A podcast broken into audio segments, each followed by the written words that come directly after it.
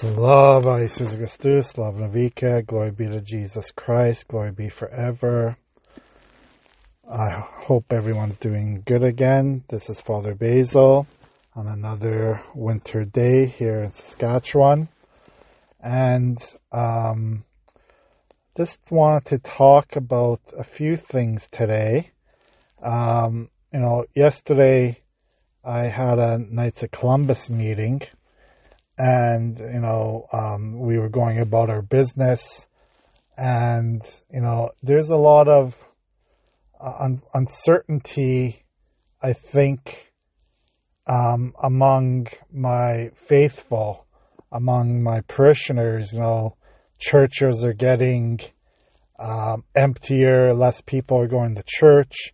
The small towns that i serve is getting you know have less and less people and all those different things that are happening today. And there's a little bit of, of discouragement going on because um, of all those unfortunate happenings, right? But I think um, uh, what I what I said in that meeting is um, I, I gave a quote from Pope Francis um, uh, who uh, who talked at a Knights of Columbus uh, anniversary celebration in the states last year, and uh, basically what Pope Francis said in that message is that you know people like the Knights, people who are faithful in their, our church, they have to remain strong. They have to remain, you know, um, humble and full of um, wisdom and and uh, um, this this to have that caring attitude for others. That's attitude of service, because this is how we draw others to Christ. This is how we draw others to the church, and um, I, I, think again um, we we are very preoccupied with numbers in our world today. You know, we need a lot of people in church. We need money in the coffers. We need uh, people to support, you know, the church activities and stuff, and that's true. You know, I, am not I'm not denying any of that.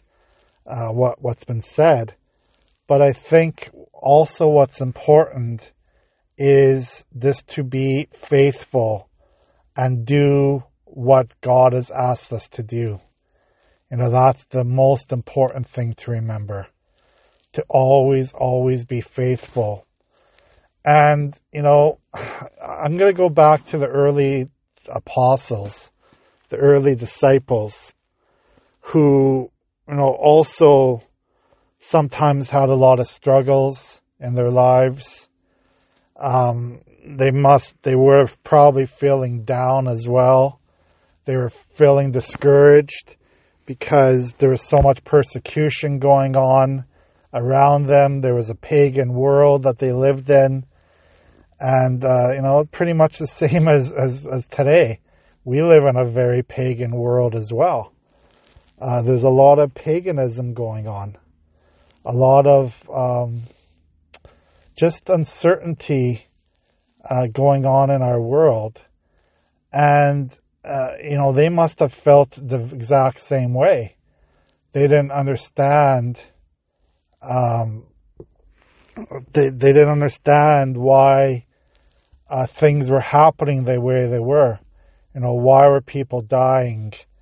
Uh, why were people being persecuted? Why were people, um, you know, uh, why were Christians not accepted in the world? So all those things happen in the past.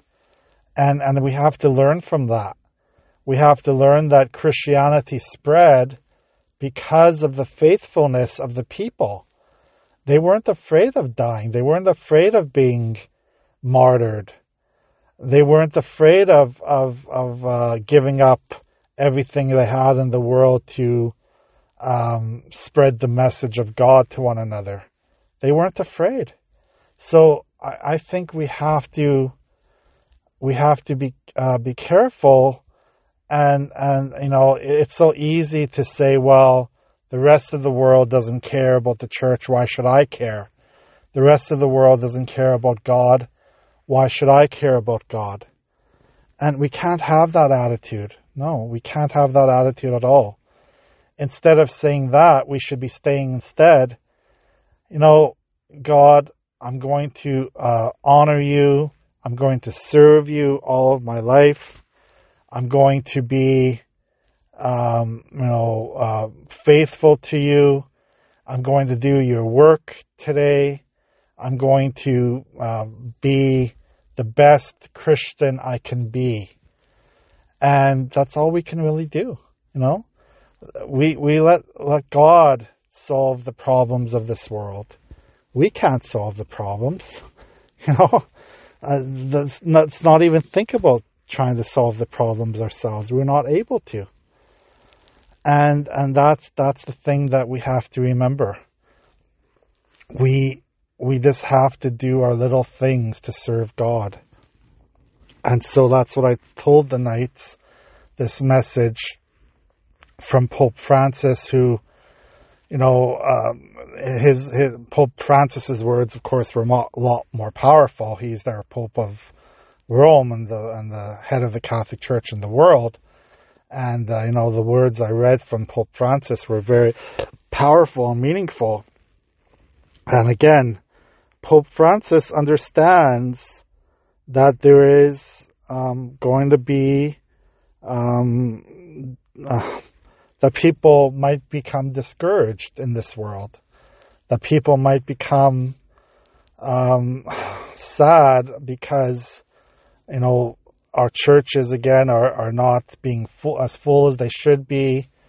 Our our um, people are are doing things they probably shouldn't be in this world.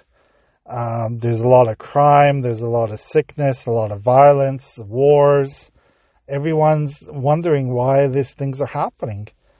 And, and again, I, I, what I want to say is it always has happened. We have always had these things happening in our world today.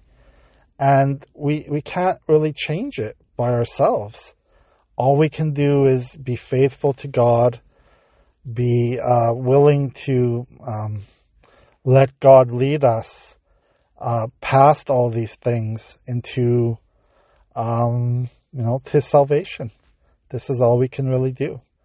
So if you're feeling discouraged today, listening to this, if you're feeling like, well, the church is dying, the church is has no meaning to me anymore.